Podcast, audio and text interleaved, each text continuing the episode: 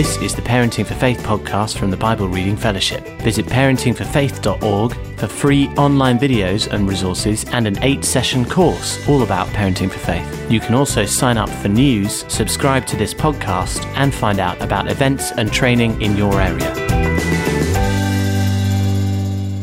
Hello, and welcome to the Parenting for Faith podcast. My name's Anna Hawken. I'm your host and also the ministry lead for Parenting for Faith. It's wonderful to have you with us. Um, I hope you've had a good week. It's been a little bit odd in this period of national mourning, hasn't it? And we have got a resource on our website. If you go to parentingforfaith.org and type Queen into the search bar, um, just helping you explore some of the different questions and comments that might have come up over this time, and uh, you know, pointing you to some other wise people who've thought about these things as well. So do make use of that if it's useful. Um, we have just one more week to sign on to our Parenting for Faith online Zoom course. This is in two four week blocks starting on the 26th of September. You can come along on your own and we'll pop you in a small group with some people with children or teenagers at a similar age and stage. Or you can sign up as a church or a group, come along as a community. We'll provide all the content uh, and you can just concentrate on getting to know each other and supporting each other and talking about these ideas and exploring more. So we'd love to see you at that. Uh, again, go onto our website or there's a link in the show notes. And also, just to say for any children's, youth, and family leaders out there, we have a Forge gathering coming up. Now, this is for anyone involved in children's, youth, or family ministry. You don't have to be paid, you don't have to have an official title. Um, and we're going to be meeting in Stirling in Scotland. Uh, you asked us to go a little bit further north, so we've gone quite a lot further north. Um, but it's really easy to get there. It's uh, just 45 minutes from Glasgow or Edinburgh with loads of quick trains. I live way down south compared to that in Milton Keynes, and I can get a fast train in four hours. So don't rule it out just because it's too far north. Um, but it's really a time where we just gather together and we learn from each other, we support each other, we take some time to worship and reflect. It's really, really useful. Um, but bookings for that will be closing soon, so uh, do book on if you would like to do that. But this is episode two of season four, and we're continuing our heads up season, uh, looking at what do we want to know? What are the things that scare us or worry us, or we want to know more about that we see coming down the track for our children and young people? And something we quite get often get asked about is um, technology and gaming and what we should be letting our children do and what we shouldn't and we don't know a lot about these things. So we got in contact with Andy Robertson, also known as Geek Dad Gamer. Now, Andy is a freelance video game journalist um, and also the author of Taming Gaming. And uh, Iona from our team asked him your questions about how we can get prepared, how we can learn about the world of gaming, um, and how we can engage with our children on that. So over to Iona and Andy. Hi, everybody. Um, I am here today uh, with Andy Robertson, um, who is the author of Taming Gaming. Um, and Andy, would you like to introduce yourself? Oh, thanks for having me. I'm a I'm a journalist that's for 20 years, and I've always specialised in video games and families. And so, most recently, it's recently that kind of interface between um, gaming in the home and parenting and how those two things sometimes conflict. Sometimes it's sometimes it's lovely. Sometimes it's a nightmare. And so i'm often helping parents to kind of tease out what's good and what's bad. Uh, and i have a faith background myself so i'm often talking in church spaces around you know what video games offer um, faith more than just entertainment. So we can kind of broaden that, broaden that conversation to like games as media. That's fantastic. Thank you so much for joining us today, Andy. Um, yeah, so we'll be chatting a bit about gaming. Um, and I guess a good place to start would be if you have any sort of top tips or advice for parents who maybe don't quite understand the world of gaming or, yeah, they're just not really sure about it. Um, how can we help them? I think it just comes from experience. And I've got I've got three kids myself, and so I've kind of been through this. They're now I've just taken my daughter to university, which is a whole other story. but it means that you know it changes as you go, and so if you get involved with your kids in gaming from, from a young age, it means you can kind of learn it as you go. If you don't engage until they're 12, 13, and it's like, oh gosh, they want to play a game, and I'm not sure about it, then it's it's a little bit more difficult. It's not impossible. You just need the right resources. So it's that it's kind of not trying to see games as this alien thing that you're trying to minimize, mm. and really see it as something. Well, most children who like games will probably play games games for their whole. It will be it's a media that, they are going to enjoy, like but alongside books and films, and it shouldn't replace those things. But seeing but seeing those amongst those other media means that we can do the kind of parenting, caring for kids stuff where we're guiding them to a healthy, healthy relationship rather than trying to minimize or to limit it, limit it um, which sometimes you need to do, but it's kind of a short term thing. That's the sort of you know, that's one tip. But the kind of the through line of most of the stuff I say is that because games are, are a media, they actually are games for all all ages, all walks of life, and all people. And I know that can sound a bit strange. Like, why would I, as an adult, play adult play a game? I'm busy. I prefer to read a book or watch the, my Netflix show or whatever it is. Um, but my experience is that games can actually sit alongside those things in, in an adult life. And if as a parent you can find those games, then suddenly you're in on the conversation and it's not you as an outsider. The whole thing opens up and you can, you know, your kids you questions, you ask them questions, and it becomes this very natural thing. So I think those two ang- angles kind of, they often sound a bit peculiar at first. Um, but actually they, they sort of change the conversation in the home and set you and set you on a much more healthy relationship with games and parenting yeah that's really helpful that's and i guess it can also open opportunity open up opportunities to have those conversations with your kids like you said and how might we sort of engage with our kids when they are playing games yeah, so there's there's a few ways, and again, it depends on their age. You know, when, when children are younger, they will at some point gain uh, usually gain an interest in playing some sort of game. Maybe the, their friends at school are playing. Maybe they've watched they've watched some YouTube, and one of the, their favorite channels on YouTube is them playing a game, and that's quite a common way in. Um, and so, kind of, so kind of taking steps with them in an early stage and saying, okay, well, let's play together. So finding some games when they're quite young, maybe even as young as three or four, or where you're into those games together and you talk about them. It's very much a kind of a, a kind of collaborative fun time, maybe within obviously it would be short bursts when they're younger. Um, and that means that you can you're setting up this gaming engagement as a normal part of, of family life family life. And if they're if they're older kids love talking about games. So all you've got to do is ask a 10 year old or oh, what are you playing? And they're off. And then they'll and if you listen to what they say rather than just kind of zoning out as is um, not uh, not um, unreasonable to do because it's this kind of unusual unusual it has its, its own um, and actually like oh what, what are you doing in the game? Like what what are you playing? What character are you? What are you trying to achieve? Are you getting better? And asking sort of more detailed questions about the texture of what's going on in the mm. game.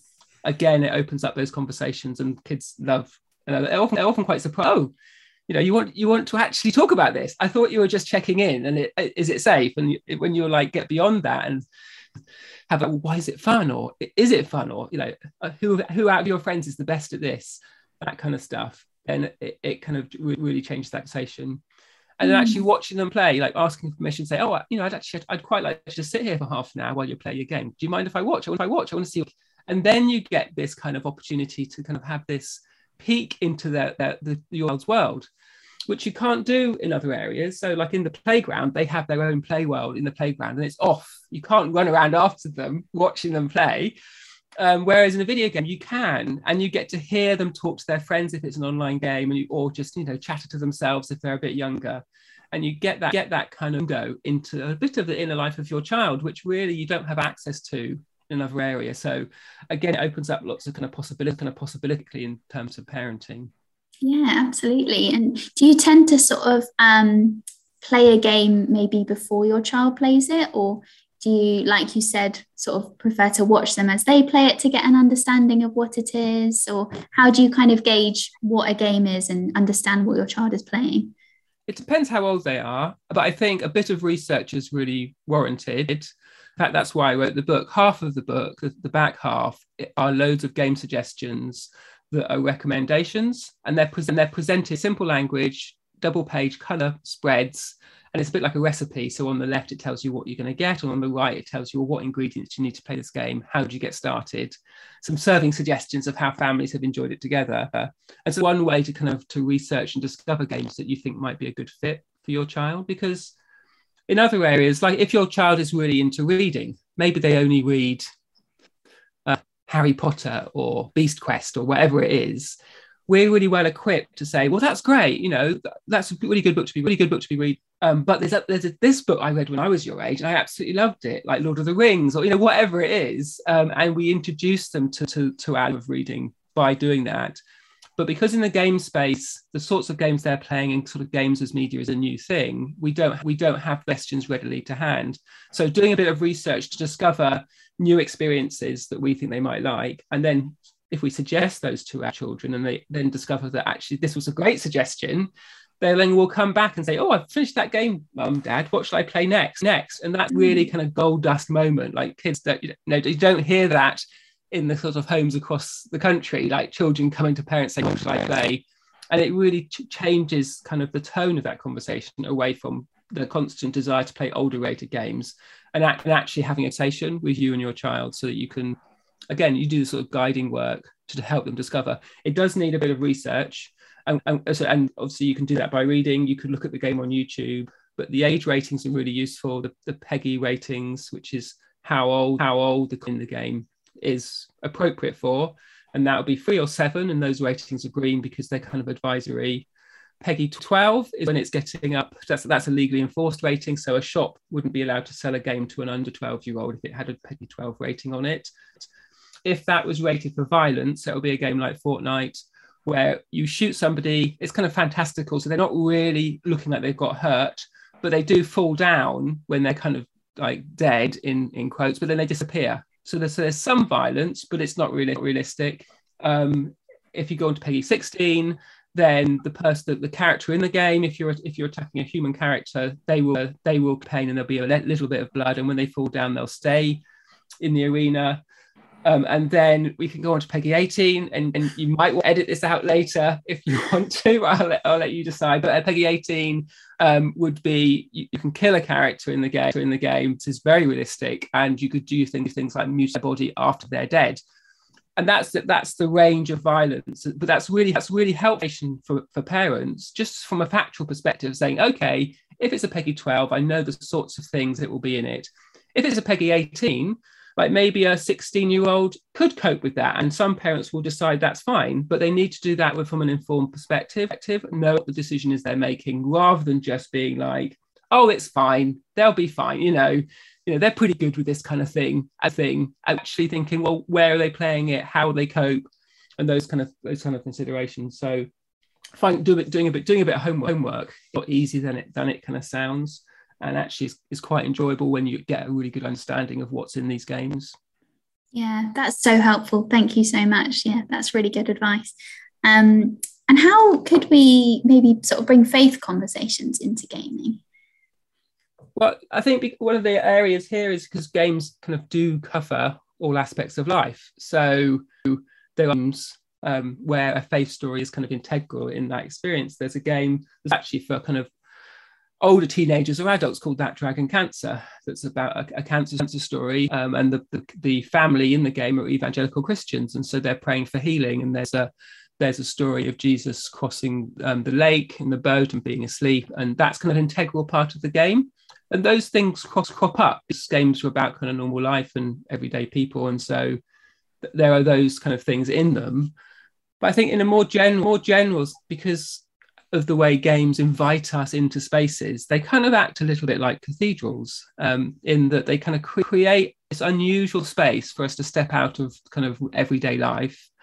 And then we come into those spaces and we're invited to behave, behave in a way. And that's not really from being told to do things. It's more because of the way the place sounds or the way it looks or the kind of the stained glass windows. Or so in, in a similar way to stepping into a cathedral, we'll we'll kind of walk walk more slowly and we'll probably lower our tone and our thoughts will turn to meditation and, and God and you know creation and the things that we're seeing and the Bible stories we're seeing in the stained glass windows game game out but obviously in a whole range of different ways. That can be a, a game that invites you to step into being a soldier and that's the one we quickly think about.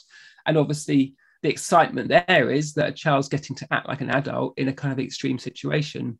But just just as likely just as commonly that you could you could for example be invited to step into the sea as a scuba diver and explore the oceans discussions discovery going on a journey of kind of self-discovery about your own identity um, you could you know you could pull out lots of examples so because of that, I think games as a media have a potential to be spaces where we encounter God, like any kind of, build, kind of building. As we go into them, if we go into them with the expectation that we might discover something about ourselves, about the world, or about God, often I think we're met in those spaces because of those expectations. And some of my some of the kind of most kind of lovely spirit spiritual time I've had, and it's become part of my kind of regular pattern, is in playing some games that I've chosen because either they're meditative or they they connect with connect with a thing I'm going through. Um, but seeing that seeing that capacity in them, I think is is better than sort of saying, well, we can you can use the game metaphor. Like in the game, you had to struggle, and then you went you got through it. Oh, and in our faith faith life, we ought to struggle when we have to get to God or whatever. You know, and you can do that, but it's a bit like kind of proof texting. Like we'll show a bit of Lord of the Rings or Star Wars in the sermon, and then we'll make a point and a point and kind of know you're crowbarring stuff in. But if you come at it with this holistic approach, and after we've you've played a game, the game I was talking about, the undersea game, is called Abzu. Then afterwards, it's very natural to have a conversation about, well, how did it feel to be in the water? Um, you know, was it was it quite meditative? Who, who do you think made these things? And you know, what was this story? Where are we going? Who do you think we are? And, and how does that make you feel now you stop feel now you stop? You quite easily into a space where kind of faith conversations and sort of faith perspective is very appropriate. Mm. yeah that's great. Thank you so much. And um, I know we touched a bit earlier about sort of violent games and things like that. And if we decide that maybe that's not something that we want our child to engage with, how would you recommend sort of explaining that or having good conversations around that to a, to a child or a teenager? I think us as parents, we know we know our you know best, and it's completely fine for a, a, an, an, any parent or guardian to make the right, right decisions child. And I guess it's worth saying I'm not here to try and encourage people to play games. As I say in the book, I, I'm I'm not wanting people to change how they're parenting their family. I'm just wanting them to do that parenting in, in an informed way. So if they are more cautious about technology and, and games, I want to do that in a way so they can understand the implications and sort of do that um, healthily.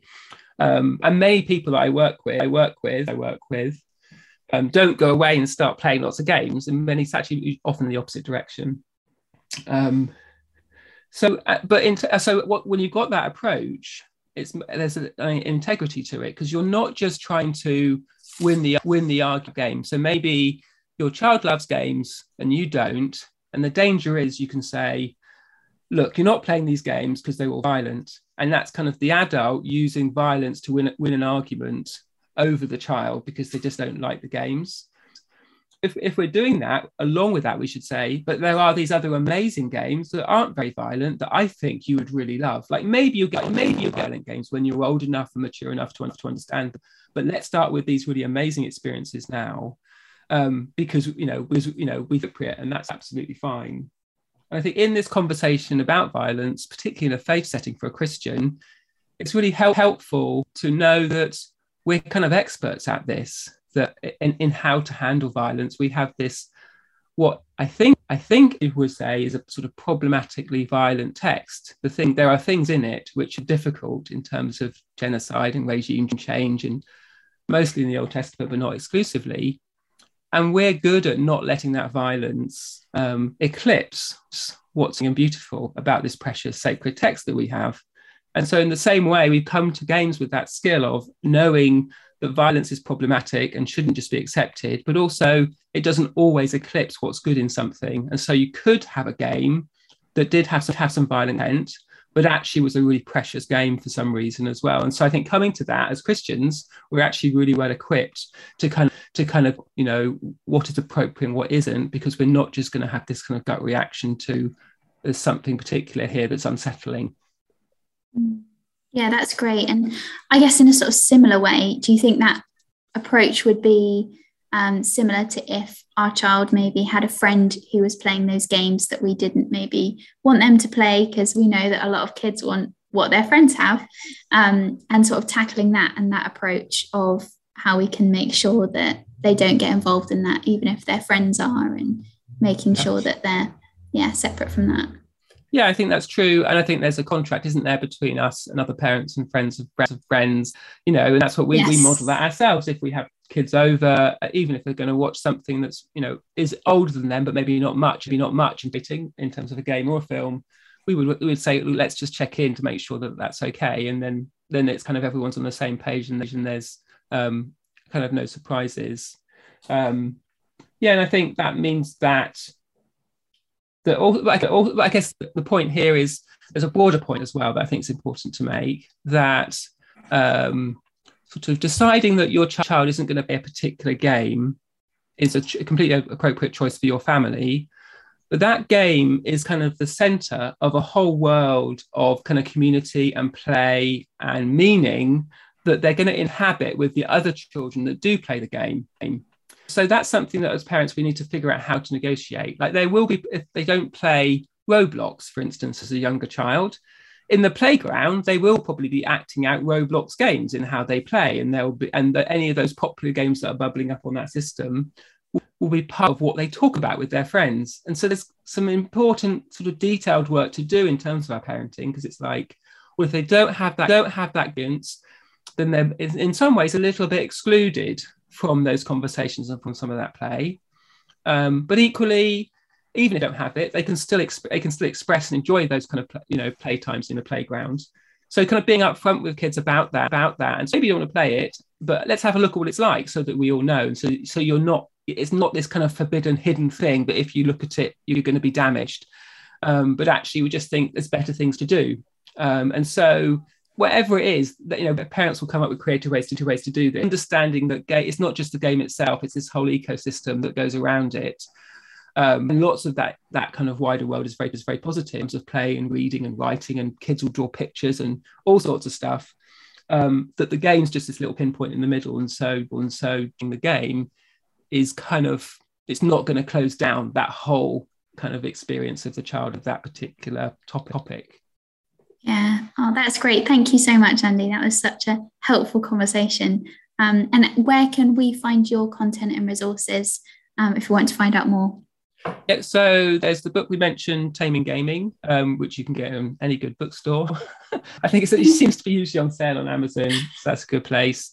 Um, and but I also to go with the book, there's a web there's a website, taminggaming.com, um, and the website's free and it, it, provides a single page for every game. There's, there's a couple of thousand pages on there now because we, we kind of have just researched lots of games. And it's a really simple way to find out the, the lowdown on the game your child wants to play. play. If that was something older rated like Call of Duty, would tell you here's the experience here's a little clip of what it looks like when you shoot someone here's the here's the way much it costs so within a couple of minutes you can become quite proficient but the nice thing is at the bottom of every page, if uh, quite, quite understandably, understandably, you're not old enough for this yet, you're only 12 or whatever, that we then list probably 20 or so alternative games to the one you're looking at, ordered age rating. So you can, rather than just saying no, you can say, well, you're not old enough for this, but why don't you try Splatoon or Skies of Fury or whatever the game, the game is. And they're all really good suggestions. So you, suggesting it is not only appropriate, but we're pretty confident that your child will go and try those things and come back and be like, that's great. Um, and that's all free. And that's just at taminggaming.com and you can just go there and search. So, yeah. Oh, great. That sounds like such a great resource. Thank you so much, Andy. Really Thank appreciate you. your time. Thank you for joining us. That was great.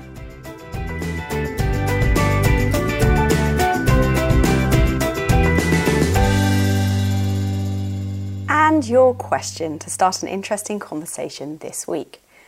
Ask your child Do you think there are any games that Jesus wouldn't play? Have a great conversation, see where it goes. We'll be back with another episode next week. Bye!